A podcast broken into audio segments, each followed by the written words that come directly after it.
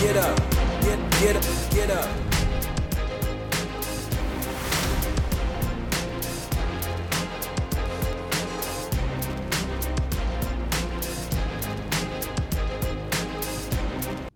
What's up, Mets fans? Welcome back to episode 113 of the Mets Up Podcast, the official podcast of the New York Mets. Ooh, ooh, we're feeling good. A nice series sweep of those Miami Marlins, which is exactly what the doctor ordered. The Mets are on a six game win streak. The boys are hype, and we're ready to talk through this series, as well as preview the next one against the Nationals. And of course, we're going to talk about the trade deadline as we are just under 48 hours away from the trade deadline with guys like Juan Soto, Shohei Ohtani some big names floating around. Could the Mets be interested? You guys are going to have to listen to find out. If you are not yet following us on all our social media, make sure you are at MetsUp on Instagram, Twitter, and TikTok. If you're looking for the YouTube video, check out the New York Mets YouTube channel, the official channel for the Mets. You'll be able to find our video content there. And if you're listening to us, Apple Podcasts, Spotify, Google Podcasts, wherever you find your podcast, drop us a rating, drop us a review, drop us a subscription, and download all the episodes. It really does help this podcast grow and uh, it's a remote episode, so I do have to call in James here. James, how you doing? Good, man. Very good. I don't know if you guys can tell, but I'm much brighter than usual on my yeah. recordings over here. But it's only half of my face because I got a big light. big light. Nice. But I only have one, so I'm only half. And there's a big motorcycle, so we're doing the podcast in Brooklyn, so you guys will hear that too. I will say this: we asked on the last episode that we would read out any funny reviews, right? Mm-hmm. And I, I, we got one. We got one. Okay. This go. The title is "Greatest Podcast of All Time." And this one says three roasts for my favorite hosts. So we're starting off with a rhyme. Got to give him credit. Here we go. I was in the middle of practicing my Bane voice when Marc reminded me to give a review. I was in the middle of working at my 80 hour week top secret job when James reminded me to give a review. I was in the middle of memorizing every World Series winner uh, ever when John reminded me to leave a review. That's what he said. So a nice little, nice little poem for us there. Yeah, nice one. Good way to start. Good way to start, and a great series to talk about as well they just completely handled the Marlins, which is so nice. This was like one of those series that Mets fans claim never happens. Yes. Yeah, I mean, like we could just like do all three. Well, Friday night was a little bit uh, stressful at parts, but a little bit, yeah. You just you could you could just walk through Saturday and Sunday, be like the Mets won this game, and there's nothing that to worry about. And that's the kind of thing, like you said, like Mets fans talk that this this doesn't happen. And in the past, it kind of hasn't. So it is a little bit refreshing that we do get to face the Marlins and just kind of treat them like the bottom dwelling team that they are in this division right now. They're also reeling so bad right now. I was about to mention they had six of their nine starting offensive players not in the lineup for most of the series. True. And it's not like those offensive players are really like that great either, but it's just no. the team seems completely like disheveled it was just really nice that I mean, like you said, the first game started off a little bit, a little bit dicey with Bassitt on the mound going up against Sandy Alcantara, which is still very much up for debate as how to say his last name. But the Mets rallied back nicely. I think the best way to say is to like leave some ambiguity in it, like Sandy Alcantara, Alcantara, Sandy Alcantara, like just kind of mumble the end. Alcantara. Kind of like Rihanna at "Shut Up and Drive." She doesn't even say it at the end of the song. She just goes. That's insane deep track. But also something notable from this series, like Gary was off probably yes. taking a nice summer weekend. So we had Wayno on the play-by-play in the booth, and we had Terry Collins on the radio. I enjoyed one Terry Collins game on Friday night. Just listening to him and Howie talk about the old world was so freaking funny. Talking about RBI, and batting average, I, I loved every second of it. Also, it's just I don't know how true this is, but the way Terry made it sound is that the Mets like literally called him like day of or day before to do this series. They were like, "Hey, Wayne's going to be on TV. No Gary this weekend. Do you want to be in the booth?" And he's like, "Uh." I don't know who's my partner going to be, and they were like Howie, and he was like, I'm in. so it sounds like he didn't want to talk to Wayne if Wayne was his partner. I guess we're Jake Eisenberg, but I I, I, it's also the Mets have this like kind of unique team structure where like their announcers are like major lifelong fans. Yeah, and when Terry was the coach, and him and Howie talked about this, they used to hang out all the time, like go down, talk. This is insane. You just keep talking through it, honestly. you can these, if you want to let the people at home know what's going on. Yeah, I just I live on a main street in Brooklyn, only third floor up. You wouldn't imagine it, but the sound really travels well. So there's, I'm assuming, a garbage truck or maybe any just kind of truck down, well, of, loading and unloading. Of course, you'd be, who's not picking up garbage at 6:20 on a Sunday evening? Whatever, but. Terry and Howard both talking about how much time they spent together and how much they talk, and Howie said that besides Davey Johnson, Terry Collins taught him more than anybody else in the world about baseball.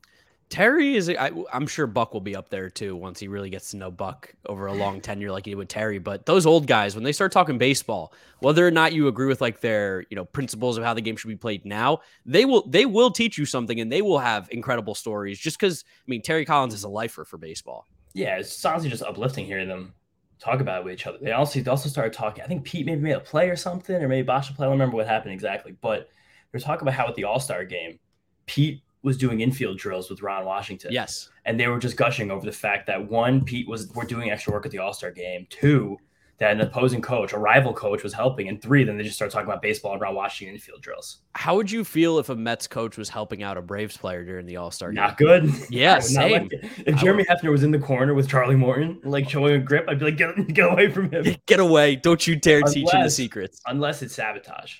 That'll, then yeah then I'm okay. But Jeremy Hefner's like screwing with Charlie Morton's curve grip. That'd be amazing.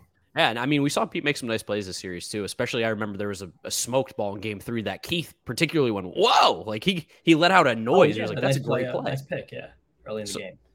So that kind of stuff, it seems to be helping. And I mean, going back to Game One here because we did jump around a little bit. It was Bassitt versus Sandy. That seems to be the big story of this one. Sandy, who is one of the favorites, if not the, to be the Cy Young right now in the National League. And Chris Bassitt, who's coming off of really good starts, especially against the Marlins. Sandy is deflating a tiny bit, and maybe that's just from us getting the exposure to him. This is the fourth time that we saw Sandy Alcantara in yeah. six weeks, so you kind of you hit to start to get a little grasp on him, and you could just kind of tell from the moment that that game started, like no at bats. I think Nimmo had a six or seven or eight pitch at bat, which he seems to be doing every game now to start the game he threw 23 pitches in that first inning and nothing came easy. And you're like, okay, I think we've actually got a grip on this guy now. Yeah, I was kind of jumping all over the place because I was in Atlantic City for the National Card Show, which, if I can divulge into that for just a second, that's that's an absolutely insane atmosphere. Like I I don't collect cards. I I flip. I'm like what the people in the card hobby hate. I'm like just trying to make money on it with my prospect knowledge, which I've done pretty well on.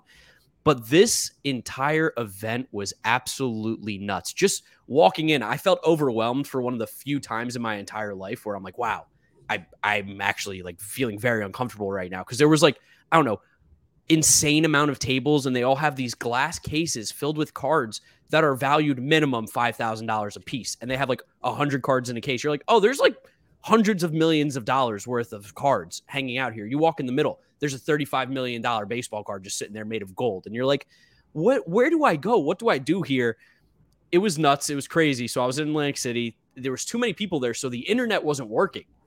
so I missed the beginning because of the early start in Miami. Oh yeah, six forty. You got you, and the six ten on Saturday. It got me sitting in the bar. I was like, the Mets. What? Oh, but yeah. So I'll, I'll go into the beginning of this game then because I watched it very closely. Also, I just I can't believe you're even at that convention for as long as you were. That's the type of thing to spend like four hours, not 24 hours. Well, yeah, I, I got invited out there with a friend who does some card stuff. And he was like, Yeah, just come out, hang out, shoot some videos. I didn't shoot a video the first day because I was like, This is just, this is, as me and James, it was Animala in there. It was absolutely insane with the people running around. There's 14 year old kids with locked briefcases full of cards that are like twenty-five to fifty thousand dollars. And like if you're selling those big ticket items, this is the place to be, no doubt.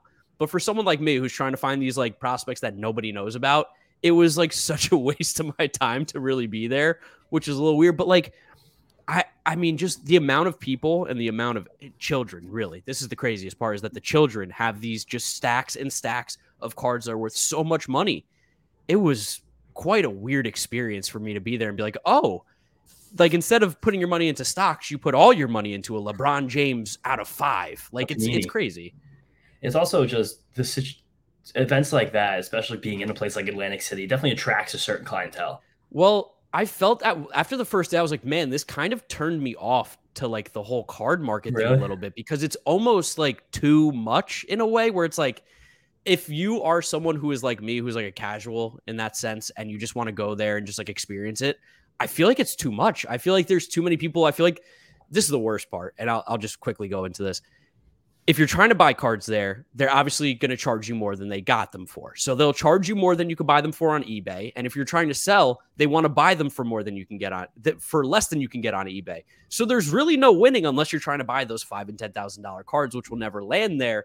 And then talking with these people, just like yeah, I want to sell you this card. They're like, mm, I'll give you a 110. I'm like, well, I can sell it tomorrow for 180 on eBay. They're like, yeah, good luck. I'm like, I literally did yesterday. Why are you telling me good luck? Why get off your high horse, guy at the card stand? Congratulations, you have a Shohei Ohtani card. You're not better than me.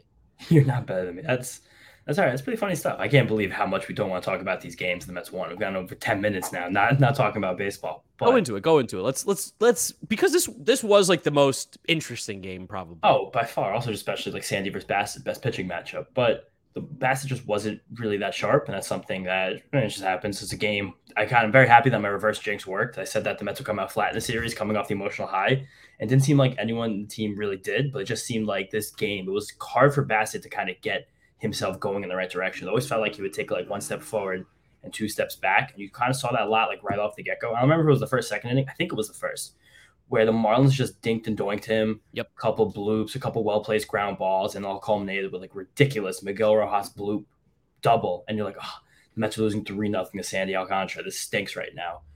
And then apps literally a, on a moment's notice, it just completely spun around on the backs of the top of our order. The, the two incredible outfielders, Brandon Nimmo and Starling Marte. Marte just getting the, one of the biggest Marte parties of the whole season started with a with a triple that he freaking smoked on his way to the three hit, three RBI game dude just had a, a great series. I know he didn't play in game well, three. But... I mean, game two, I think he was like over four with three strikeouts. But he had a great game. Yeah, okay, okay that's fair. I guess that's more of an accurate statement. He did have a great game because he almost hit for the cycle in this one. But like he was a triple, he was a double away from the cycle in like the fifth inning. Yeah, like the the production that he's brought to this offense, I was just like going through FanGraphs, just looking at like WRC plus of all the guys on the team. You know, the Mets have like six guys the WRC plus above 120 before the game started today. That's incredible. And they put up what like 19 hits in the game. Like the yeah. offense has been clicking, and I do think having a guy like Starling Marte slot into the two spot really helps because Nimmo gets on, he pushes him over. Lindor, Alonso. That's why you see those guys both in the top five in RBIs. Like they just really find a way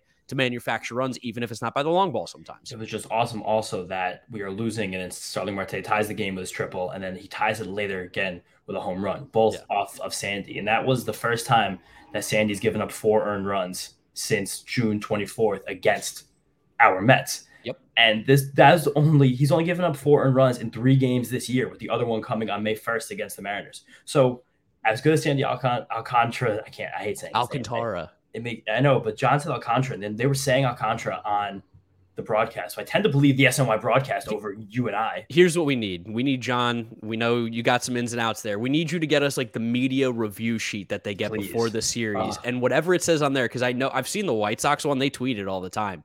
They put the like, although they put Luis Robert as Luis Robert, which I disagree but with vehemently. You can you can be ambiguous about Luis Robert.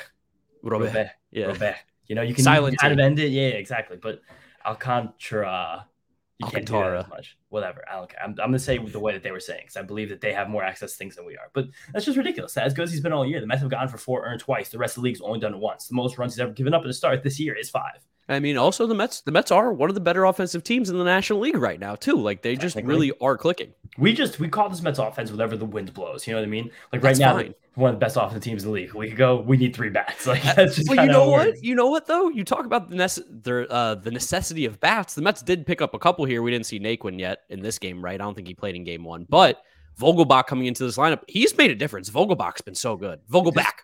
Vogelbach. They, they were also saying Vogelbach today on the broadcast. You know it's just it's so diff. Why why can't we just get the easy answers on these names? I don't know, but like this was I think Vogelbach's best game as a Met to this point. Like he just he was on base three times, two doubles and a walk. The doubles were hit 109 110 miles an hour. He's he's fun as hell. Like he's his on base percentage over 500 this week with the Mets. We haven't lost with Daniel Vogelbach on the roster. Undefeated, six and zero oh in every single game that he's ah, played. What a freaking dude! But this game kind of sat 4-4 for a while and Bassitt did kind of settle in after that like little little bit of trouble early. He still just like wasn't sharp. I got you again the estimate. That's yeah, two strikeouts. You said over seven. we we we don't need to talk about me now being yeah. 0 for 4 on the estimate. You're picking first in this one, which we'll talk about later in the episode, but for sure. Need all the help I can get. My goodness. Uh, you know what? I should have known that Bassitt, who just faced the Marlins recently, just you can't put up another like career great performance just like we saw with Sandy Alcantara. He's faced the Mets four times and even he looks human. So like it happens. Definitely. He again, this was definitely not his best. Four walks, hit hit batsman, six hits, four earns. But I think a lot of this just came from command, and a lot of that lack of command came from adjustment I've been talking about on here, which is Bassitt more so finding these breaking balls. Something I wanted to ask him in the interview that you guys heard, hopefully over this weekend we did with him. We just kind of ran out of time. The conversation went a different way. So maybe next time I talk to Chris, maybe off camera will be more baseball stuff. But he just had a lot of trouble locating his slider and curveball. And as he's been throwing them more, that's kind of the risk you run. Is something I mentioned before. He talked about with Eno Sarris about four years ago when talking about his curveball. Yep. He kept trying to nail that low and away corner to a very right-handed heavy Marlins lineup, and he just kept missing it. And they kept spitting on it, and to kind of like let the at bats go from there. And that's how we walked a lot of the guys. But him just fighting his way through like a objectively not very good start for him for six innings in the first game of the series was massive, massive, massive, massive. No, something that we need. And like this Mets team all year has kind of been like they've picked each other up, right? So Bassitt didn't have his stuff, and the offense kind of helped him out by making sure that they had enough runs that they still kept, kept themselves competitive in this game.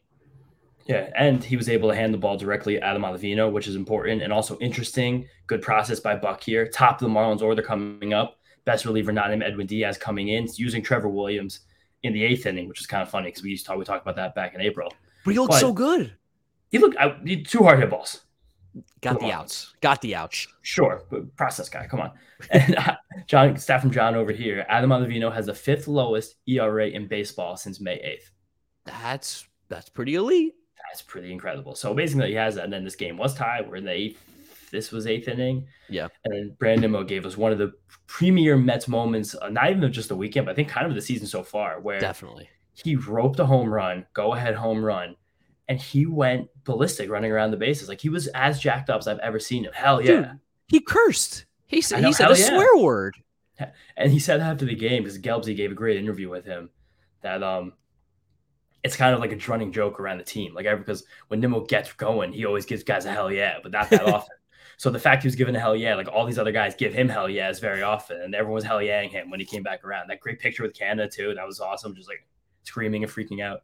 That could be an estimate too. Just Brandon Nimmo's life over under swear words like six. How many do you think he Are you said? saying how many times he said the swear words or how many different swear words he's ever said? Because I think I, that hell and crap are probably the only swear words he's ever even tried. Okay, interesting. Yeah, you know I, I, mean, like yeah, quantity. I, are we going quantity or quality? I can't imagine that the quality. Yeah, honestly, it's probably low on both. I'm sure yeah. he says hell and crap a little bit like you said, but I'm sure we don't get into into the deep swear words, yeah. the ones not safe for air like lost in all of this fun stuff about the home run was that this home run came against Steven Okert, who's a pretty talented lefty. He's got good yeah. stuff. And again, this was on a very aggressive Brandon Nimmo. This was the second pitch of the at bat, but he swung at the first one.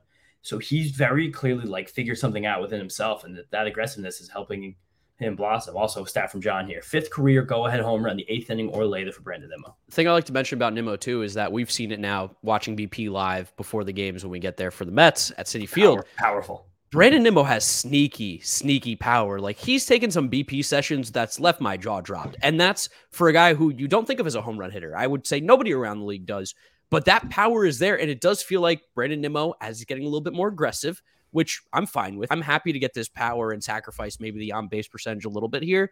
But he has the ability to be a guy who I think probably at some point in his career could hit 25, 30 home runs.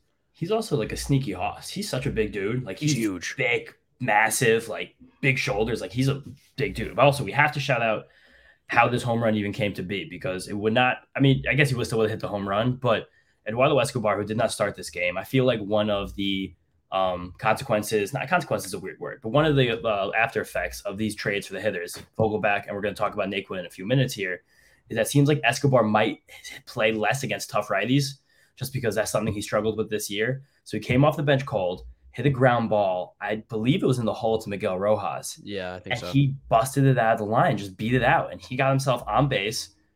As a guy who's not really considered a burner, even though I said Eduardo Escobar is an above average athlete, 63rd percentile sprint speed, one of the highest on the Mets in general. And he's just also a little guy, so young can move a little bit. But that's such an amazing move from a veteran who's been starting his whole career to come off the bench cold and bust his ass on a ground ball, give his team a shot. Got another sacrifice Nido bunt uh, right after that for him and Nimmo came up and did the damage. But really amazing to see him be able to move into that role and do it with flying colors. Yeah, no, it seems like I think they said after the Naquin acquisition, right, that this is going to limit Jeff McNeil. He's basically only going to be playing second base. It seems like that's what they really yeah. want to do going forward. And that Guillorme now is basically going to be splitting time at third base. It seems like with Escobar, which is something that we have talked about as well. Is that those two guys probably fit well as a platoon right now with Escobar crushing lefties and Guillorme playing better against righties. So I mean, it probably won't even be every righty. I think it'll be like the really tough ones, like Sandy. Yes. You know what I mean? Yeah. Like it, well, it's it's you're not going to sit against like Paolo Espino, yeah. but like he's gonna you're gonna you're gonna find a way to sit sometimes. But yeah, that was big. And then Diaz shut the door because he's absolutely disgusting, elite. One pitch away from immaculate inning. It was uh, unbelievable. Shout out to Edwin Diaz. He's so psychotic that he started laughing when he got that foul tip happened on the ninth pitch of the inning because like he like he's so in control right now. It's like the it's like when people talk to basketball players like they have that moment of feeling in the zone. Like that's what Edwin Diaz is right now. He's completely in control of everything around him. Yeah, like Kobe dropping 81. Like the dude was just literally just chucking it from anywhere. It's like it's gonna go in. Like that's So how it feels like with Edwin Diaz on the mound right now. It's just completely different, and it's amazing. It's amazing, amazing, amazing to see. Now that was a good start to the series. Again, little come. It wasn't like a come from behind victory, but it was a gritty one. It was a uh, they fought in that one. Game two, this was good. This was really nice. This was a real. This was the start of the easy games in this series. This is the type of game that fans literally dream about. Keith had an incredible line on Sunday talking Oh, about yeah. this game. He said, "Looked like Carrasco was in a rocking chair." That's like, what does that even mean? I don't know, but it makes sense. I, he says it, and I see it, and I He's feel just- You know what it is? Maybe it's because it's just like he's he was in just such a rhythm that it was like like a rocking chair back it. That's it, and back forth. and forth, very easy. And just no Marlin reached third base his entire game.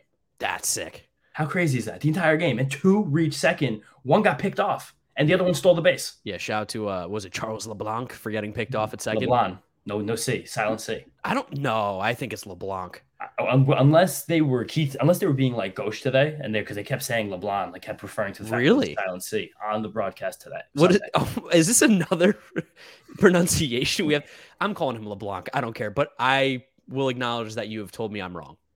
Okay, that's fine. I wanted to give like a nice, thorough, and deep Carrasco breakdown right now because he's been absolutely unbelievable for the last month of play. Oh, yeah. 0.90 ERA in July. Ooh, okay, Carlos. And it all culminated in this start where seven two thirds innings, seven strikeouts, two walks, four hits. I believe that's his third or fourth time pitching into the eighth inning this year. Yeah, I also right. believe that's the most of any pitcher in the Mets staff as well, which is unbelievable that Carlos Carrasco is like our durability workhorse right now. But the big thing with this game, I'm sure you guys saw it watching on TV. If you, if you watched it on TV, is that his sinker is very, very, very back. Yes, Keith talked about a lot on Sunday that he talked about Carrasco before the game and said like, "Yep, he found that pitch again. He's really started to throw it." It's his sixth straight start where he's increased his sinker usage. It has risen from six starts ago at a one percent usage rate to Saturday. It was a thirty-three percent usage Wow. rate, one third of his pitches. Yes, so this is something that he tr- had through a little bit last year, then stopped throwing it. Was throwing it a little bit in the early year, stopped for the middle month at like end of May, June time. Now it's come all the way back to where Saturday was the most often he threw it in any game all year. Also, a lot of that helped him with double plays. He's the first pitcher in Mets history to induce multiple double plays in four straight starts. Major League records five. So we're- we're, we're, approaching history next weekend with Carlos Carrasco. Carlos history. You got where were you when Carlos Carrasco tied the ground ball in multiple double play. the double play record? We'll be on pins and needles next weekend watching Carlos Carrasco pitch against the Braves, hoping for that. But this is a pretty cool adjustment, I think, for him because his fastball was just kind of being hit hard. And not that the sinker hasn't been hit hard, it has been hit basically as hard as the fastball, just in less exposure. So it's less of a sure sample. His sinker had five whiffs on Saturday. His fastball's only had five whiffs in individual start four times all year, and it has not happened since June 17th, which also kind of coincides when he started Channing's repertoire up a little bit. So that makes sense because that's like a quantity stat, not like a, a whiff rate. But this sinker has plus movement both in its drop and its fade, and the fastball just doesn't. It has a little bit of horizontal movement, but it's on a flat plane, so it's like a little bit easier to hit. It's not really one of those, you know, like rising type good fastballs. So if this pitch has a better movement profile, I think it's a great idea to do it. And I like with Carrasco moving on to the sinker with a little bit of movement, just because his command is so insane right now, and it has been this entire season basically. Besides for a couple bad starts here and there, he has one of the best chase rates in all of baseball. Really? thirty-six percent. Yeah, league average is twenty-eight percent. He's in the ninety-seven percentile in chase rate in the entire I- league. Every pitcher in baseball, and I mean, you you must feel good considering all last year. This is what we're especially you were preaching like guys. percent. Carlos Carrasco, he's good. I, I just it just he just had to get a little healthier. He just had to kind of get in tow and like having a full year working with Hefner. Clearly, he's found some adjustments here, and he just like he's able to control all of his pitches to, in a way that's just so pretty to watch because he lives in those shadows. He doesn't throw many balls ever in a game that are even in a location that damage could be done. And you saw with that sinker, he was just owning those bottom two corners of the zone, like throwing them like an inch off the plate after movement, and the guys are swinging through. And I think it makes his slider look even better because now you kind of have those two opposite directions. And if he's tunneling those pitches well, like he was, it seemed like in this game, it's really hard. I mean, you're guessing. You're guessing. Up. Yeah, literally. And those were his two most thrown pitches. The slider was great, 27% usage, six whiffs on 12 swings. So use those two pitches together. Like, especially again, you're playing a team like the Marlins. I get that. But the big thing you have to do when you're a team like the Mets, you have to beat the teams like the Marlins. And yes. it really helps when your starting pitcher shuts them out for seven two thirds innings. The Marlins didn't even score after I believe it was the second inning against Bassitt. We were looking at 16 consecutive scoreless innings for Mets pitching against the Marlins. And just to rattle through a couple more Carrasco stats. He's 4 0 with a 217 career ERA and eight starts against the Marlins. Mets have won all six of Carrasco's starts against the Marlins since he joined the team last year. Perfect. Ended July with 18 and two thirds consecutive scoreless innings. Not bad. Ridiculous. And Carrasco, I mentioned before, the 0.90 ERA in July, his lowest in any month of his career, fourth best ERA for any Met, fourth lowest ERA in a single month for any Met. There we go. In team history, the minimum third of the innings pitched. Crazy. The, the record's actually deGrom last April, 051. That, that's little teaser, little teaser, little teaser of uh, what's to come maybe next week. But yeah, I mean, Carlos Carrasco has been so good. It was huge in this game, and it also helped too that the offense was swinging the bat again. Yes, and a lot of that was uh, kind of the bottom of this order. The bottom of the order had a very big game here, especially yeah. Jeff McNeil. I believe he had three hard hit balls. First multi hit game, what felt like a month. They mentioned I forgot the exact date. And you want to know why though, right? Well, the All Star break. Well, this is like the first time he's been on the road. He might actually be sleeping without. That's true. He's actually really good. There's a really good chance the newborn baby Lucas is not with him, and he might yeah. actually get to sleep. Someone also points something out that's so funny because there's been a lot of guys on the paternity list around baseball, and it's it's nine months from October. well, Adam Duvall went on the paternity list yeah. like literally nine months to the day that the that's... Braves won the World Series, which is wait, hilarious. no, that hasn't happened yet, has it? I oh yeah, so, it was like yeah. it was like three days ago. Yeah. Oh, that's hilarious. That is so freaking funny. Oh my god, that makes sense. That's probably the best time for Adam Duvall to conceive. He's never going to hit that mountaintop again. Oh my god, just hilarious that McNeil hit his first home run like a month, and this Mets team they're having so much fun together. They just cold shoulder him. Oh, that's one of the coolest things. Like one of the best baseball highlights that happens a few times a year when the whole team like gets again does something funny to a guy after a home run. He's just sitting there hair back. He's looking around like, you guys freaking kidding me right now? It's been like 30 seconds. Can we hang out? Like uh, they they held out a long time. A long McNeil. time. Like they made him sweat a little yeah, bit, which like funny as hell. Having spoke to McNeil and like you know seeing how the team reacts to them and just like his personality, he feels like the kind of guy that like it's per- he's perfect to do the cold shoulder too. He'd be like, guys, come on, what are you doing? What are you doing? You get like really mad really quickly. It's like I'm Not really mad, excited. just like just like jumpy. Yeah, like I'm really excited. Someone tell me I did good. yeah. Also, huge game for Francisco Lindor. He had three hits, the late home run that kind of like put this one to bed. Great defense per usual. Everyone in the lineup except Starling Marte had a hard hit ball. Marte had got three strikeouts so after his big game, so kind of cool to see him get a blow on Sunday. And Escobar, I want to say, three hard hit balls and a fourth ball in play at 94 miles an hour, so one mile an hour away from being considered a hard hit ball. Yeah. And three of those came from the left side. No, he's been swinging the bat a little bit better, and it seems like maybe with less playing every single day. This for is sure, and I think that's a big part of like what is going to happen with this team now because I think we saw McNeil and Canha get cold here for about a month ish. We've seen Escobar go up and down. We saw we've seen Guillorme start really hot now, kind of uh regress back to the mean a little bit. So just getting these guys a few less at bats and getting them in more advantageous situations more consistently, I think will help everybody get better. That's how a lot of these teams like handle their position players. It's very good to see. Also, good to see JD Davis just pimp the crap out of a home run. Yeah, it was nice. Stare at that one third longest home run by a Met this season. It's one of five Mets home runs to travel 440 feet or further. John's asking us in the notes if we can recall those five home runs. I that impossible. I, I, don't remember home runs in days. John loves to do this thing to us where he's like, "Here's a stat. Can you remember the last 13?" Like uh, the longest home runs. Like yeah, Pete May 13th. Like what the. F- I can't I'm, guess I'm this. Gonna, I'm gonna say this Pete. Fun to guess. I'm gonna say four of them for Pete, and I'm, I'm gonna do three Pete's, one Lindor, one Marte and we'll never find out the answer. We have and no yeah, I, I don't I don't even care. you know, we have we have to talk about something else in this game too. Yes, the debut of Tyler Naquin. Absolutely. Uh, can, can I talk about Tyler Naquin? This, you know what, James? There's nothing more that I'd rather you do than talk about Tyler Naquin, your boy, who the loyal listeners of this podcast have heard James bring up the name Tyler Naquin in trade talks many of times. Yeah, going back an entire year because this guy's just a good ball player. I when the trade went down on Thursday night, feels like a long time since we talked to you guys after the two game series. Yeah, ended on Wednesday, but I was kind of saucy. I was at um comp- company party for the company I work for called Mojo Sports Stock Market. Quick good party. Great party, amazing. Mark Mark Lowry's party. It was a very it was I would I would call the apartment okay. No, stop. the, yeah, the rooftop in Chelsea was fine. It was really just fine. But then like went out with a bunch of coworkers after. We're launching in a month. It's a lot, a lot of fun to be had. It was good, good stuff, togetherness. So this trade drops, and there's like three very loyal Mets fans in the office, a full time like a sports company, and like it's 90% Yankee fan. There's one other guy. He's my homie. He's a headlight copywriter. I think he used to work for the Mets and PR for a while, named Dave Campanero, but um, or just something like that. Yeah, I think he did work for the Mets PR for a while. All right.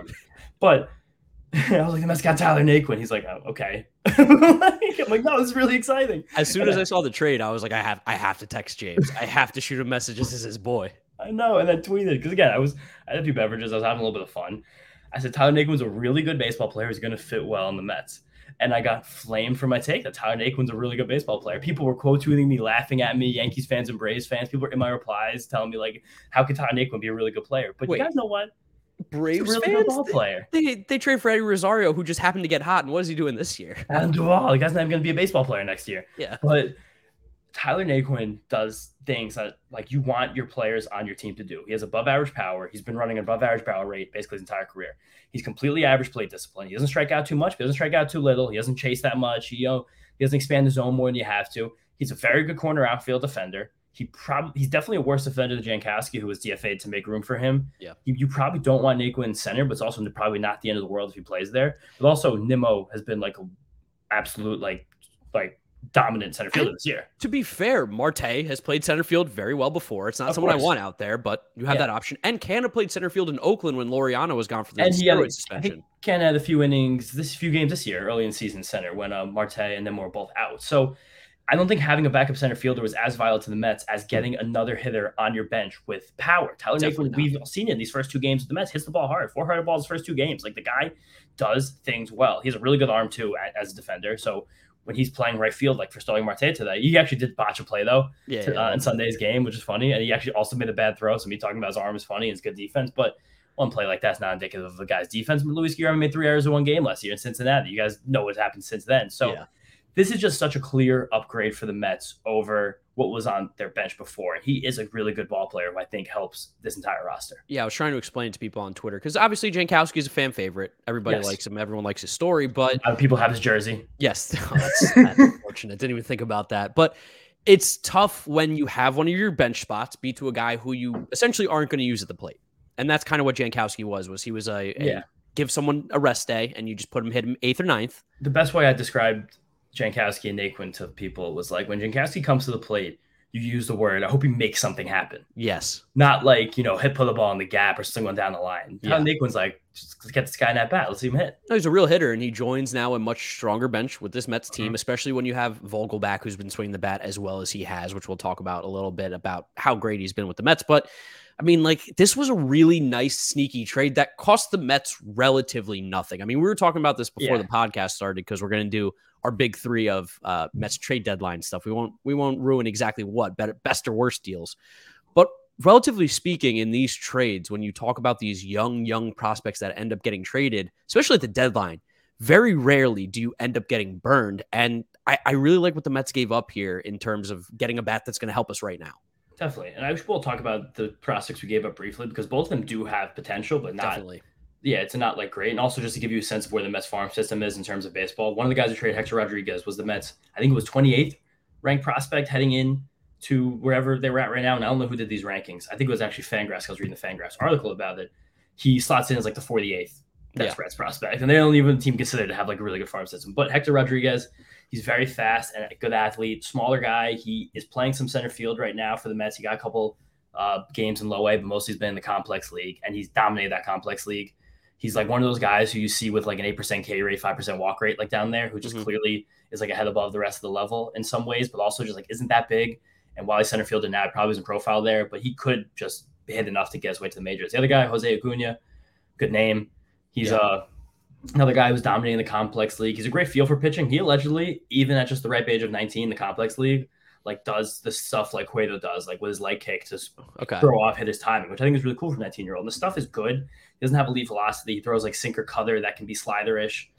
and changeup that apparently he has also great feel for his 19 year old. But like these are also two teenagers who haven't actually played professional baseball yet. And of course, besides like it's like five games com- combined. Yeah, of course we're forgetting the big piece in this trade, Phillip Diehl. How Of can we forget? Yeah, deal. I mean, deal. The Mets just needed more left-handed pitchers in the 40-man roster. And that's They what Phillip up- Diehl is. Yeah, we didn't we didn't mention it last week. They picked up Sam Clay, who actually has a pretty decent breaking ball. I Yeah, he got called up for the series. Oh, he did. Yeah, I didn't even Yeah. know that. But then and Diehl, I think has a little bit better with fastball. You combine them, you definitely have a good left-handed reliever. Yeah, we need Yeah. like a fusion. Hefner, yeah, can morph them somehow, some way, or just like make them do a steel cage death match, and whoever whoever wins get the other guy's best pitch. But it's just that that's that's a good trade to make when your team was try- going to the playoffs and you want to get to the playoffs. You want to you want to win baseball games.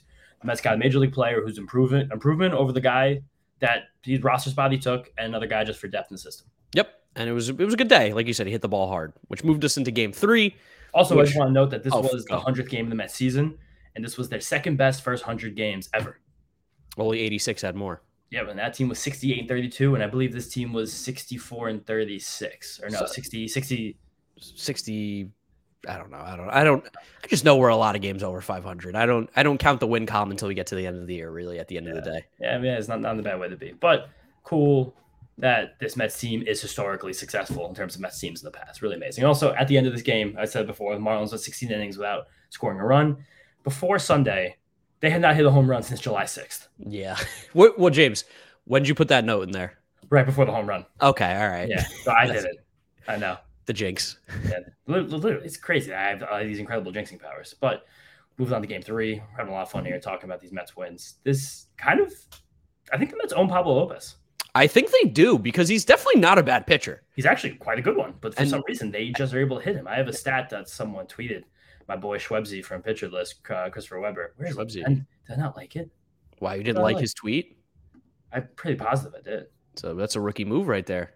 Oh, I gotta find it. All right. Well, I'll, I'll talk about Pablo Lopez a little bit while you find that tweet. Pablo Lopez is a guy who could be on the mar- move, by the way, because the Marlins, Kim Probably Kim will. Ung was talking about only Sandy Alcantara is the only person they're not listening to. I think that's Kim Ing. I, I thought it was Kim Ung. we can't do names today, but Oh my god. This is funny because also pulling back the Sandy thing I said before. Sandy this year against all teams not the Mets, 169 ERA. Against the Mets, 3.33. Pablo Lopez against everyone not the Mets this year, 2.73 ERA. Against the Mets, 9. oh my god. 273 against all teams not the Mets. That's pretty good. Yeah.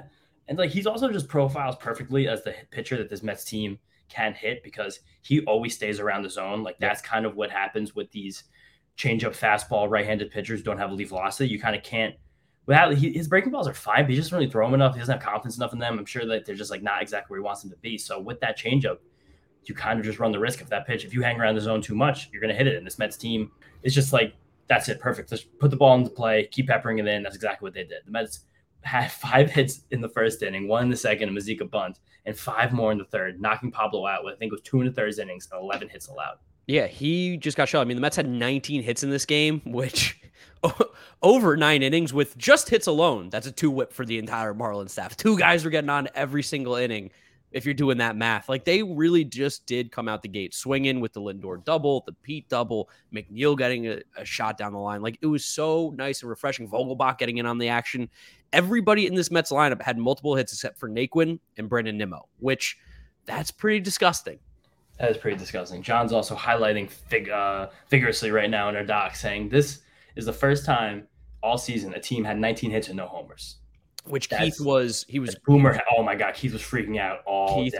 he was like, I, you know what? He's like, when I would talk to the great pitchers, this made me laugh. He's like, when I talk to Oh, the great was- pitchers, oh my God, this killed me. he was like, they would say, we don't like facing you guys because you're you're tough outs. He's like, no one care. The home runs, they don't care. You can shut those guys down. He's like, but those those teams that don't strike out, that they they give you long at bats. He's like, those are the guys. Hit si He was so excited with how many singles, Singles. were being Oh hit. He was He through was the moon. mind. You know how many good pieces of hitting he said today? Guillorme he said it for. He said it for Lindor. He said it for P. He said the Mazeika bun. He was freaking out about that one. Oh, of He course, also- yeah. He got out of pocket. He was getting very confident here. He said that he'd rather have the Mets offense than the Braves.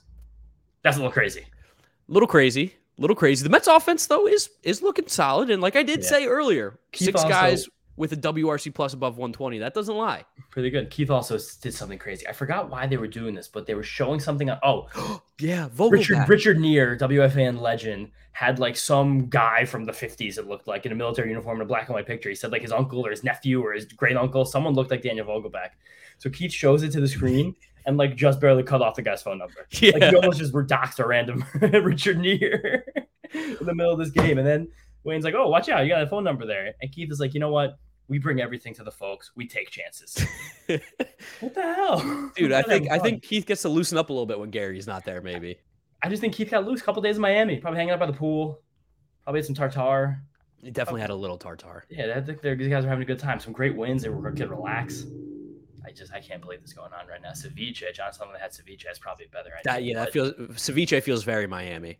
It's just this game was just such a wire to wire win. The Marlins did make it get a little dicey after uh, they knocked Taijuan out of the game, who didn't have his best stuff, I'd say, either in this one. But then the Mets just like grabbed a couple runs back and put it all out of reach. Yeah, they kept responding back. I think the Marlins got what two in the bottom of the sixth, and the Mets came Yeah. back with two in the top of the seventh, and that's where the game ended at nine three. Shout out to Tommy Hunter, Stephen Nogosek, Yohan Lopez for doing the cleanup duty, the mop up. They did a Oh, yeah. fantastic job. Stephen Nogosek looking really strong again.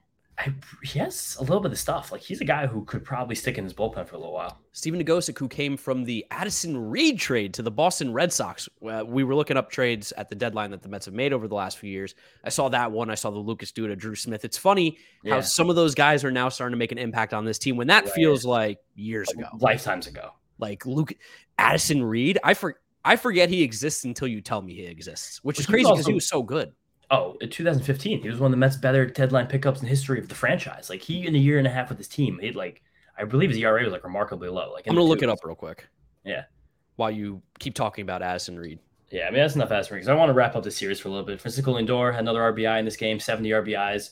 Mets single season RBI record for a shortstop, 81 by Reyes. Hopefully Lindor gets that soon. Yeah. Lindor's also hit safely in 17 of his last 18 games. He's one of those nice up and down Francisco Lindor hot streaks. Has WRC plus up like 125, Yep. which is a great, great number for him to be at. One of the best years he's had in terms Yes. of WRC plus, as And- well as his average has jumped like almost 20 points in a week. And his barrel rate is ticking up to be near a career high as well, which Love is pretty that. freaking cool. Love Yes, that. amazing. So he's not good. You guys know that. 1,000 OPS his last 20 Yeah, games. not a good player. Not a good player at all. Can you believe Yeah. they pay him all that money? Oh God. Overpaid. I had this conversation. I had this argument with somebody today that like almost theoretically, because theoretically, like if you think someone's overpaid, like how many guys who are past six years of service time who like actually got to free agency or like theoretically got to free agency, basically the guys who went through the MLB draft, not the international signing system, like they're kind of all technically overpaid. Then you think, right? Well, yeah, I was having this conversation with the guy at the card show too, because he was telling me about Juan Soto stinks. Yeah, Which oh, is just- that's a hot That's take. that's a barometer right there. There you go. Can I have can I have his uh his orange cards, his purple cards? he was saying it's because he hits 240. You can't if you Uh. can't hit 270, I don't want you on my team. You're not good. And I, he, and then I was like, well, like he's like Bonds could do it, so why can't he? I was like, well, you Oh, are also Bonds could do it. one of the best players of all time. Ask him how old Barry Bonds was when he did that. like, come on, I get that. These guys are ridiculous batting average. But Francisco Lindor ending the season with like a 780 OPS and like a 250 batting average would be incredible. We also we said it. We gotta give some shine on Vogelbach. He's been great. Mets haven't lost since he got here. 545 on base percentage, six for 16, two doubles, two runs, five walks, six strikeouts, 22 PA.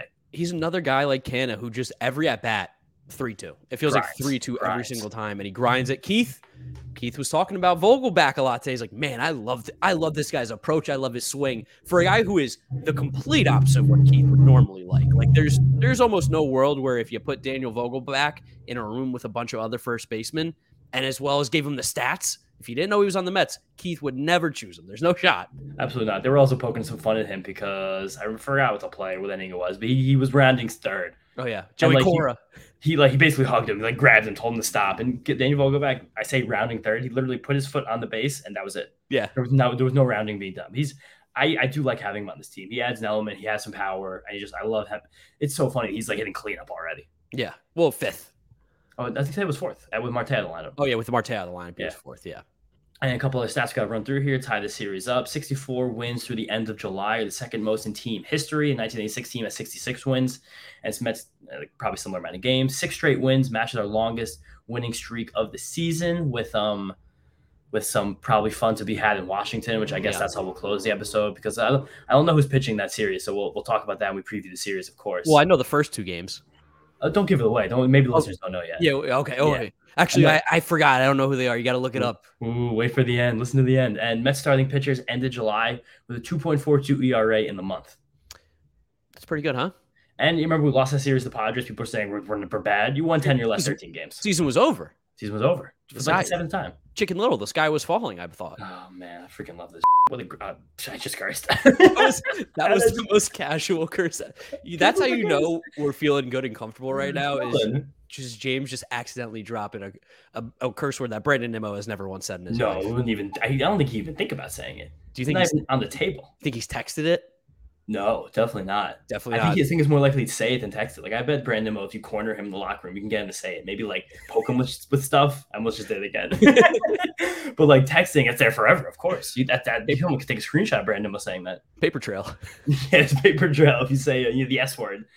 What a great series, though. Uh, the Mets need a series like this. I mean, not that they need a series like this, but I love having a series like this. I mean, it's just it is so nice to have a weekend series against the lowly Marlins and like just just watch baseball, enjoy yourself. You can mm-hmm. go outside, spend some time in the sun. I'm yeah. moving, so it's a very stressful time for me right now. Where I'm like, I'm I currently don't have outside my parents' house here in New Jersey. I don't, I don't know where I'm living, and I'm trying to move in tomorrow.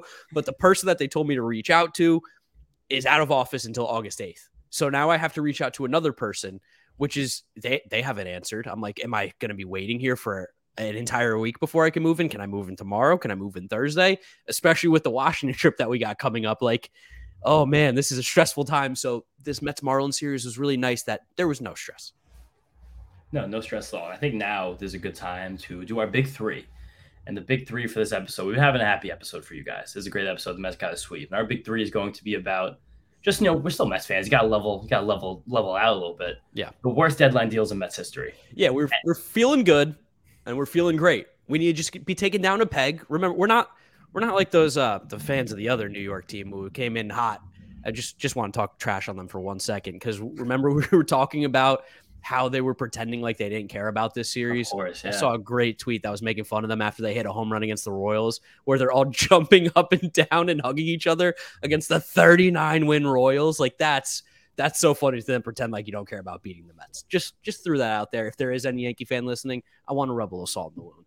Yeah, of course. I mean, until we get them next, but Big three. I think I went first last time, so I'll def- definitely defer to one of you guys to go first. I, I, think I've had John go first. I don't think I've gone first in the big three. Go recently. first. So I'm gonna go first. I'm gonna take the real, real low hanging fruit here. There's there's one really bad trade. It's gonna be trading Tom Seaver. The Mets traded him on June 15th, 1977. You might be like, how's that a trade deadline deal? Before I believe it was 1986, what somewhere in the 80s. Uh, the trade deadline was June 15th, and as you know, they traded Tom Seaver to the Cincinnati Reds for Doug Flynn Steve Henderson, Pat Zachry, and Dan Norman. A fun fact went to a Mets, the Mets Academy, which was a Mets themed baseball camp that I think the Mets used to be a part of that they ran out in Warren, New Jersey, or Watchung, one of those. And Pat Zachry was one of the guests there, which is crazy for me who was eight, nine years old to meet Pat Zachry. Like, why is that the guest? How do they think that any of us are going to know who that guy is? Was, you know what his main thing was? I was the guy who was traded for Tom Seaver. Dad was probably all right my dad was like, Pat Zachry's there. That's the guy they traded for Seaver. Why would why would they do this? But that's my that's gonna be my big three uh trade. You can't trade Tom Seaver. No, you can't trade Tom Seaver. Bloody what they call it, like Bloody Monday or something. So uh, yeah, something like that. Midnight Massacre. Midnight Massacre. I was I was close, I was close, but still far away. Not you got one of the M's for sure. I did. Yes, absolutely. So I'll I'll go next now because this is this isn't like one of these bad ones. Like none of us, I don't think are gonna do Victor Zambrano for Kazmir because that's like so bad it's hard to even talk about. but this one was one of the more disappointing Mets trades in my life, just because it was. It seemed like it seemed so obviously bad at the time, and it like was reigned completely true. And in 2018, when the Mets were selling off parts, they traded Jeurys Familia to the Oakland Athletics for Bobby Wahl and Will Toffey, two guys who literally never even got close to contributing at the major league level. Yeah, that was one of those trades that I think it was like a 24 year old, like a 26 year old double A who were not performing. Yeah, it didn't like hurt the Mets. It wasn't one of those where it's like, man, that was a bad. It, it, wasn't a bad trade because it hurt, but it was more of a bad trade. It was like, how do we get nothing? Like, also just like we the, talked about the Addison Reed and Lucas Duda trades, and those guys have made more of an impact. And it's not like you're trading with the Athletics. It's not like you're doing this as a pure salary dump because they're not going to take very much salary on. You're just you're getting two complete non-entities for a rental reliever who's like actually decent. Like we've seen some rental getting, getting close to the camera there, John. What's going on? And that was an AC that was competing, by the way, too. So very much were... competing. They were team in the playoffs. Like they were they were pushing and to get to have gotten nothing more than that for a guy who was pitching pretty well for the last couple of years was oh I always just look back at trade be like that it was nothing that is less than nothing. John, what do you got? What's up, guys? All right, so I am going to go back to the year 2000, which was a very good year in Mets land, um, but maybe it could have been a little bit better. So around the deadline, Rey Ordonez breaks his wrist, leaving the Mets without a shortstop. So what do they do? They go trade for Mike Bordick. And uh, James, I got close because I was trying to see a name. So the Bordick deal was for Pat Gorman, Wesley Brea, Mike Kinkade, and Melvin Mora. Yeah. And Mets fans don't realize, I think, a lot that Melvin Mora came up with the Mets. And Melvin Mora, for a three year span, was an elite player awesome. with the Orioles. He had an OPS plus Melvin Mora of 138 between 2003 2005. That's a pretty good peak. And Mike Bordick, on the other hand, did not work out. He yeah. had a homer in his Mets debut. I remember so right that. there. It was looking good. The Kaz Matsui. Yes, and then he hit just three in his last 55 games with the Mets. And in the playoffs, he goes four for 33. Oh my oh God. No God. way. Yes. Yes. so the trade didn't work out. And I think he did have a thumb injury, if memory serves correct. He played throughout it. So, you know, like good for him for playing through injury. But Melvin Moore could have been a part of this team.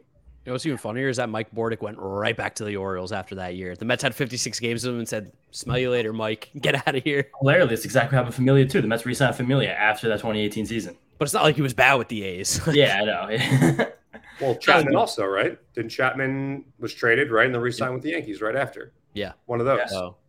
That's funny. Too. Stuff that we've uh, we've seen before. I feel like that's always like the popular thing too when you talk about like trades. Like the big talk was like if the Dodgers didn't re-sign Mookie, he was just going to come back and go to the Red Sox again after they get all those pieces. But we know that didn't happen, unfortunately, for us as Mets fans. Some shrapnel for the Red Sox fans who are dealing with some, some yeah, just right now. Really twisted in there. Are we gonna do a little deadline talk before we do Marlins? We've got before we do nationals. I mean, we've gotten long here, but maybe like five minutes. Yeah. Well, first, since we have John as well, let's do the estimate for this next episode so that I can sure. go down five nothing. Sure. Real quick though. Yeah. I heard you guys kind of crushing me about the uh, longest home runs by I met this year. yeah, quick. That's, that's insane. Yeah, uh, yeah, real quick. Can you tell me who's at the longest home run by I met? Top of your head? Pete Alonso. No. Uh, JD Davis. No. Damn it. Okay. I wonder if I wonder if if we went up to hundred Met fans on the street of Queens, how many it would take before someone could tell me on April twenty second, hit the longest home run by a Met this year. That doesn't help at all. The date. James McCann. It was. It was an yes. In oh, Arizona. James McCann, Arizona. Four fifty two. Oh yes. man. Wait, we got to do that at the stadium. Yeah, we should. Who's the longest home run by I Met this year? That's the next TikTok. Well, I hope that people aren't listening. Otherwise, we just ruined some good. Well, content. what's the chances that we hit a random person in the stadium? They're they're they're, they're, they're a listener. That's also we need more of you to listen. Yeah, exactly. That's right. We'll, we'll try that because you can win fun one. prizes. Of course. Anyway, you want to get into estimate for this this episode? Yes. All right. Yeah. So deadline, perfect segue. Mets headed to Washington, D.C. All eyes in the baseball world on number 22 in D.C. Will he stay or will he go? Juan Soto. So, the estimate how many plate appearances will Juan Soto take in this three game series? Please let James so, go first. James has to go first because I'm sick of Mark losing in embarrassing fashion. I mean, what's what's James's magic number here? The yeah, you said number, I was literally I was I was thinking about that the other day. Set the line. the magic number is shrinking. Uh, oh my six. god, yeah. Oh, they we do it after every series. It's not every day. No, it's not, it's not every left. day. It's, probably like yeah, I'd say there's left. about what like 15, yeah, 15, 20 18, series left. Yeah. So well, Market we, have, we have like 60 games left. So just on based on the rule of averages, one's going to be five games, another one's four games. Knock that down to 18 off the bat. Man, we're close. Uh-oh. Oh, we got a, we got a dog. dog that, if I I could have guaranteed that was a dog. That was such a lock. Fun fact: He was going to be named Seaver until uh, someone came in and said, with authority, "We're not naming the dog Seaver." But I want. Did you change the name to Fregosi? No. What's the dog's no, name? That's Cooper. Cooper. Okay. Strong name. My mom was accost- accosted by a dog in Tamacos Park named Cooper like 10 years ago, 15 years ago, probably now. It's a, it's a running joke in our family with like some of our close friends because this like large dog. I think, I think, I think Cooper might have saw your mom walking down the street. Yeah, right. But like this woman, like this dog was like on my mom. My mom's a small woman who's deathly afraid of animals. And this dog has two paws on my five foot nothing mom. And she's like, oh my God, oh my God, oh my God. And the woman's like, Cooper, Cooper, down Cooper. And it's just like, yeah, it's just, it's a stupid, funny joke with family. But I think I have an idea. I think I have an idea for this Soto play. I'm gonna go, and I can't go. You can't go over, right? If you go over, you lose. Correct. Sorry, I gotta go back on mute. yeah, please. I'm gonna say. Oh man. I think I'm gonna just really safely say four. Four. So he's traded after the first game, is what you're saying? Yeah, before the uh, on deadline day. Uh, I'm gonna say. Man, did the Nationals play at home this weekend? They did, right? They played the Cardinals. Man, are I they going to give him one? I, I think he's going to get traded. So do they give him one day? Because like It could have the trade could happen tonight. The trade could happen tonight while we're talking about this. The trade could happen tomorrow morning. Maybe the Nationals don't play Juan Soto on Monday because they're trying to trade him. And what if he gets hurt? It's possible. You have to be worried. So man, But the why why why do you play why do you play today? Uh, the Cardinals. The Cardinals are interested. They got to see the the products that they could be going after. I mean, theoretically are too. four. Oh man, that's so. I'm gonna go under. I'm gonna go under because I think there's a world where it's plate appearances, right? Plate appearances, yeah. we we could see an long. ear we could see an early pull too, maybe in the game. Wow, maybe you let him he get Hug one at bat. Hug watch. Yeah, we could get a hug watch. Maybe he gets pulled. He gets one at bat, and they're like, okay, that's it. That's your last at bat here as a Washington National. Off, off to the New York Mets, hopefully. Uh, yeah, I'm gonna take the under on this one. So I'll say Okay. three. Okay. Three plate appearances. I got to be honest with you, Mark. I think you're going down 05. Well, it sounds like it's a lock that Juan Soto doesn't get traded now, basically, because I've taken the under. That was possible. Yeah. I think I, I like I like your number more than my number You like three better than four? right now. Yeah, with me having four. I mean, I, John, thank you, of course, for helping us out here with the estimate. We'll keep a close eye on this, but I think this is also a good segue to talk about like there's going to be a lot going on in Washington this week. Whether Juan Yeah. Soto gets traded, Max Scherzer's making the first appearance uh, of the series on Monday, followed by. Do you do you remember this guy, James Jacob deGrom? You heard of him? Who? Jacob deGrom. You heard about this guy? Who? Yeah, he's going to be making his first start in over a year on Tuesday against the Nationals in Washington. He said it feels like his career debut all over again. Like, I kind of feel that way too. It does. And like I, I think I heard a stat that this is the longest the pitcher has been out without having a surgery Oh my god. ever. That's that's like the worst thing you ever could have said. That's a crazy thing. So like I'm super excited. I'm super hyped. We're also going to be there on Tuesday uh, because of the Jomboy guys. We're going with uh, Jolly Olive, who hosts their Mets podcast over there. We're going with him to their game to the game on Wednesday or Tuesday. So shout out to them for sending us down there. We're super excited. Can't wait to see deGrom back live. We had this trip ready like a month ago, and it just turned out to be a Jacob deGrom day. It also turns out to be trade deadline day, which Yes. is just making me sweat because a lot of my content is trade related and there's there's going to be a huge move. There's going to be some massive player that nobody knows about that no one thinks about right now. It's going to be traded. was one huge move. What, what uh, Luis Castillo. Yeah, it was a massive move. Two No, but I'm talking about- prospects. I'm talking about a guy though that maybe you didn't think of. Like I think Rodon could be that big name that maybe people would be surprised about. I think Rodon and Lopez are definitely on the block, and they could get moved. I think that Frankie Montas probably gets moved. Definitely. I think that we could see, I don't know, I think we could see a team in the AL Central do something crazy just because all three of those teams are really trying to distinguish themselves.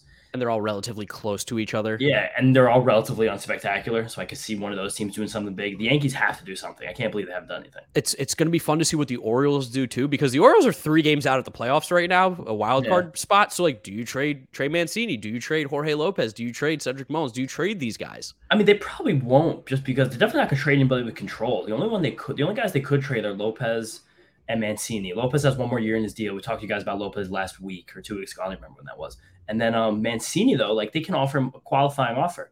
So unless you're getting, Lopez is a free agent until 2025, by the way. oh, Jorge, he's that yeah, long. he's got a lot of control. Oh, you probably can't even get him then. How is that even possible? you sure you're looking at the right guy? I thought He's he's just he's only played three years of service time. He's But doesn't have a lot of time. with Mancini, like the ability to offer him a qualifying offer means you have to get a pick back, a player back. Oh my God, you're right. He's three, three, he's two years of ARB. Yeah. Oh my goodness Now gracious. he's gonna be a hot arm. But he's also going to get a big bonus this year after getting these saves now in the arbitration process. So I could also see them wanting to cut costs maybe. But my whole point about trading a guy like Mancini is that when you can offer someone a qualifying offer and big motorcycle, when you can offer some guy a qualifying offer and you, you're going to get a first round pick, if you offer him that and he leaves anyway, you almost you just should just trade him next year if you're going to think about trading him because you could the first round pick's probably better than the prospect you're getting for the Trey Mancini rental, right? Yeah. Unless you blow someone away, like unless the Mets come with a guy like Vientos, who's better than that first round pick because he's closer. So I don't know. That's that's that's interesting. Here, gut check right now. Do you think the Mets make another trade? Who do you think they get? Yes, I do, and I think I. So I'm really stuck between. I think the two most likely trades that happen for the Mets are going to be Willson Contreras, David Robertson. It's going to be the package because it seems like these I, guys are going. To. I have a hot take. I think there's almost no chance that happens. Well, I, I that's not the one I'm choosing. I'm choosing the JD Martinez Christian Vasquez one, which has gotten some legs recently, just because JD brings that right-handed power bat, crushes lefties that we could use, and Vasquez has been pretty good behind the plate this year, and he's been good in the past too. For sure, but I still, I'm still just so skeptical of the Mets adding a catcher to this roster because, like, then what you can, you can, you're not gonna, you're gonna cut cut one of the catchers. I uh, no, I don't think you cut one of them. I mean, I, Mazeika is the guy who's been going down, so you just send Mazeika down. And I well, think no, there's no, a, you you have your because McCann's gonna be back in like a week. So well, I I think there's a chance that one of the catchers could be traded as well in this trade because who are the Red Sox going to have? I mean, you but you can't. You have to trade Nido. I think that I think trading Nido for this roster would be a little bit of a gut punch. I mean, I don't want to. I I like Nido a lot. Like it's going to be tough, but it seems like all the like it seems like JD Martinez right now is connected Nido, to Christian Nido, has, Vasquez. Nido has no options either. He can't Yeah. be sent down. No, I know that for sure. Yeah, that's a, that's a good point. I don't know, like, or you know what? Then I won't package them together. Just give me JD Martinez then. That solves that solves all the issues. Just take JD. Right though, I do. I don't know. I just I really think that this Mets team is probably not going to get another bat. I think we're going to make a move for at least one, if not two relievers. But I just Okay. I think I think we're maxed out into the bats now with two. I would like to get another Throw right-hander in here. Oh, let's throw out a name. Throw out a name. Throw out a name. I don't know. We had the whole list last week. Let me go back and check it. I mean, because it's kind of kind of fuzzy right now. Who's available with the Orioles being hot? I mean, maybe it, it probably maybe Diekman of the Red Sox, but I really can't see them trading him either. Man, I don't, I don't see Mantiply getting traded. I don't really want Melancon. Um, like I don't know. I really the, the obvious uh, it, guy isn't coming to the forefront right now. Maybe David Robertson if they split him up from Contreras, but I don't know. Chafin, I know they like. I could see them jumping on another lefty. I really don't know, dude. I, it's really I don't. I feel like they're gonna try and do something, but I just don't. I can't find what it is. Usually, I feel like I have a sense of where the Mets are looking at this time of year, and right now, I, I just don't feel like I ha- I see the cards. To me, I think I think JD is the guy that they have circled right now. Is like here's another impact back that we could get. That would be our DH. That would hit a lot. Could play the outfield. I don't know. Uh, The Naquin thing makes it weird, even though they're completely different. But it makes it weird. And then Vogelbach. It's it's confusing. Like because It's weird that they got two lefties. yeah, that like, is a little bit weird to me. But I guess I think they probably also see, a lot of fans might not want to hear this. They probably still project JD Davis against exclusively lefties as being an above average bat. Like they're probably projecting him like 10 to 20% better than average, exclusively facing lefties. Same thing where if you knock down some of Eduardo Escobar's plate appearances against tough righties, you're probably projecting like 10% better than Eduardo Escobar at least. And the way that Mark Vientos has been hitting, because it seems like that's the name that's flying around too, as like the prospect that would probably be on the move for some of these guys. Like he's hitting relatively well in AAA right now. He's got 19 homers, 10 doubles, 54 RBIs with a Still- 345 on base and 864 OPS. Like that's still pretty good. It's still the ground balls and the strikeouts though. Where I really don't know what's going to happen with. But he's got 19 home runs though, so Yeah, no, but I, the ground balls can't be that high where he's still I think it's coming like- into 20 of them. it's like 50%. Nice. It, Vladdy has a 50% thing too. Like Sure, right okay, now. yeah, that's, uh, okay. And jo- Josh Bell was a huge ground ball guy too. So You know, I'm not saying that Mark Vientos can't be good in the future. I'm saying it's Yeah. less likely that Mark Vientos is good tomorrow if he's on the Mets. You know what I mean? oh, for sure. Well, yeah, of That's course. what I mean. I mean, like right now, what are we getting at from Mark Vientos? Like, do you get league average production from a guy who had a 50% ground ball and a 30% K rate in It's up AAA? in AAA air. also right now, I think there was a good article about this on either Prospectus. I forgot who wrote this. I want to give someone credit, but I forgot. There's an argument to be made that right now, and I've spoken about this before in this show, that double A is almost a little bit better than triple A. We've seen Yeah, a lot of these about that. prospects kind of skip past triple A because the talent level's not that good. Triple A has become for a lot of these teams that are sharper, just kind of like you're a full on taxi roster Yeah. where you have a lot of guys who are older. Like the average age in AAA is older than it's ever been. Some team, I think the Braves have an older average age in the AAA roster and the Major League roster, which is Yeah. one of the funniest stats in the history of the sport. So I think that when you see a guy like, and also that makes it funny that a big deal with Alvarez going from double AA Triple A, and now he's, you know what I mean? But I don't know. I, I can't. I see Vientos is probably a guy who's a hair worse than league average at this moment. Maybe he can get hot. Maybe somebody can find something, but I don't know if he's the guy they include. And if he's not the guy you include, I really don't know what is the next thing. I don't know what piece you're giving up to get it because it seems like the Mets are really reluctant to trade any of their top guys, which makes sense unless they're getting an elite guy back. And these all these guys we're talking about are rental bats. Yeah. I don't know. That's tough. It's tough. I think the Mets are definitely going to be making calls on a lot of guys, and yeah, I think Mets are going to be involved. Yeah, I think for the right piece, I think they're interested. But like you mentioned, uh, like Fulmer, they're gonna they're gonna kick tires on all the Tigers relievers. Fulmer, um, Yeah. Lou Trivino's gonna be on the move. They're, I think the Mets will pick up one or two of these relievers, but I don't think they'll do the big JD Martinez Willson Contreras thing. Truthfully, I just don't. John wants Christian Walker. Is Christian Walker righty or lefty? He's a righty. Okay, so that'd work. He's a righty first baseman, though. I don't think he can really play anywhere else. That's the No, only that- that- issue. no, cer- certainly not. Yeah. So I mean, eh, it's going to be interesting. The trade deadline is going to be crazy. Just to throw it out there, Soto. Where does Soto go if he gets traded? I, I really it makes me sick to my stomach. Probably the Dodgers. I'm going to go Padres. I think the Padres are going to go for it. I pray he doesn't go to the Dodgers. I hope he goes to the Padres or the Cardinals because those teams probably still can't compete even with Juan Soto. I, I saw this tweet too today that I kind of want to bring up just briefly talk about trade deadline, bad trades in the past. I think this was off season or I don't remember off season deadline. The Mets got hammered all these years for trading Jarred Kelenic for Edwin Diaz before Kelenic Yeah. had even stepped on a major league field. People do not talk about the St. Louis Cardinals model organization trading Sandy Alcantara for a year of Marcell Ozuna. yeah. It's insane how little that's talked about. That's Yep. got to be one of the worst trades in the modern era of baseball. It's not And I think- close. and the wasn't- team has no pitching at all. Team has no pitching. I believe also, don't quote me on this. I'm going to look it up. I also think Zach Gallen went to the Marlins in that trade. Jazz. No, Jazz. No, no, oh, no, no, you're no. right. You, I think you might be correct. Yeah, no, it was it was Sandy Alcantara and Zach Gallen along with Daniel Castano and Magneuris Sierra, which whatever those last two, but two really good pitchers for like a year and a half of Marcelo Like, not even being an ass, but those are two of the 30 best pitchers in baseball right now.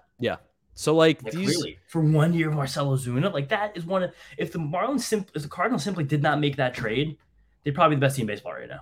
could be could be up there. with, with the their, with their ones. lineup. And that's Yeah. why, like, if they include Soto, like, if I were the Cardinals, I'd be going ball to the wall for Frankie Montas. Yeah, definitely Like that, or, Pablo, or Pablo Lopez in there. Like Pablo Lopez in that park, that'd be unbelievable. would be great. Yeah, But like, I can't, I can't see how. And Soto's incredible, but like for them, that doesn't change their bottom line that much. They're probably still not even. A, they might not even be a playoff team with Juan Soto. Yeah, I'm not even kidding about that. yeah. I mean, they're they're still good. I, I'm not really count the Cardinals out because they're due for like their weird hot streak that they Yeah. always get at the end of the year. There's, But there's no one pitching for them right now. It's Wainwright and Mikolas. yeah, no, there's Are you nobody. freaking kidding me? Yeah, two guys on my fantasy team. Exactly. Yeah. But I don't know. I hope it goes. The Padres, though, I think he'll make the biggest impact just because that team's dying for a bat and having three of the 10 best bats in the National League will be pretty amazing to see, especially as Tatis gets closer to the return. Dodgers would just be upsetting. That I just like, I can't even, I think, I don't know. That, that make me unhappy. They have like four of the 10 best hitters in the league, top four in their lineup. That would suck. But whatever. Gut, gut check. I do think it's going to be the Dodgers because they just simply have the best guy to trade, unless the Padres include Abrams. But if the Dodgers do like Vargas, Lux, Pepois, or Pepe, Pepois or Pepio, Pepio. Pepio, and then like Gavin Stone, like no, oh, no team can beat that Yeah. unless Uh, the, unless the Padres do Abrams and Gore. And but- and Hassell and Wood and all Yeah. those guys. Also, if anyone plays dynasty leagues, almost any prospect who winds up in Washington, you gotta cut loose because guys- they just they just ruin these guys. I'm being I'm joking, of course. I think I, most of these hitters will still be good there. Washington's a sneaky good place to hit, but I'd be really upset if he went to the Dodgers. And then uh I think that's pretty much it for our trade deadline talk here. We've been going. This is a long episode that I didn't think would be long, But it's one of our longest episodes. Yeah, it's unbelievably long. I mean, it is right before the trade deadline. So this is Yeah. what people want. This is we're not going to talk about trades the rest of the year after this episode.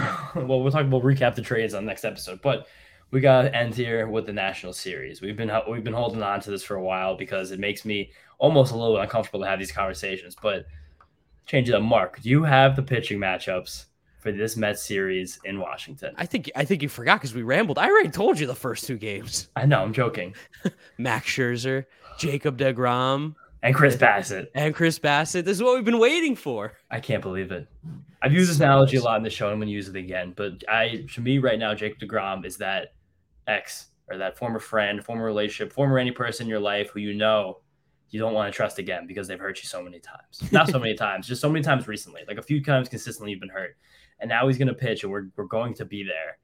I literally, I'm not even kidding. I got goosebumps today when they were talking about deGrom in the broadcast. It's just it's so sick to think that he's going to be coming back. We're going to be there.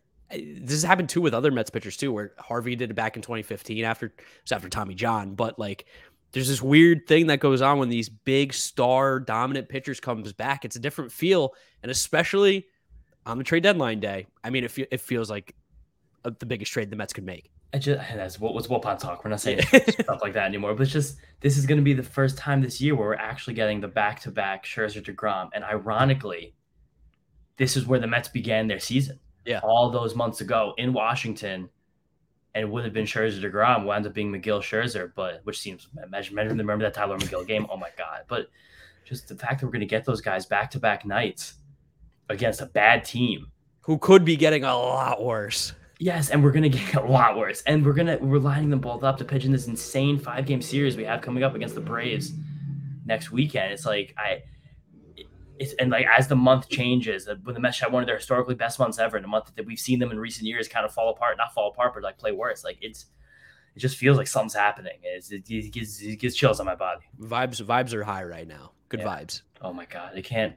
Oh my god, we're gonna be there too. We're gonna freaking be there. We're taking, we're going to Washington for 24 hours. We're gonna see Jacob deGrom pitch. Are you crazy? The date that we picked all the way back in March ends up being the. No, we picked the same March. Oh yeah, they did. I they did. Picked, yeah, they did. Yeah, I got nah, yeah. late you got added late, but I Jolly reached out to me and was like, "Hey, we're going to Washington and and at some point this year, what day?" And I go August second. And none of us knew it was a trade deadline either. Not we a single one of us. July 31st. But anyway, we've rambled enough now for over an hour for you guys. Thank you so much for listening and watching wherever you are. Make sure you drop us a follow on all our social media Wait, at Metsed Up. John kind of seems like you might have botched the estimate. We should have done the estimate. How many pitches Jacob deGrom throw? No, no, no, no, absolutely not. Well, no, it's not, not because of bad things, but because he can. Just... I'm not throwing out a number for how many pitches Jacob deGrom throws. Are you crazy? Do you know what we do it? on this podcast? Yeah, it's true. You're right about that. Absolutely not. No, John made the right decision there. Talk about Juan Soto ABs. Oh, I just can't believe this is happening.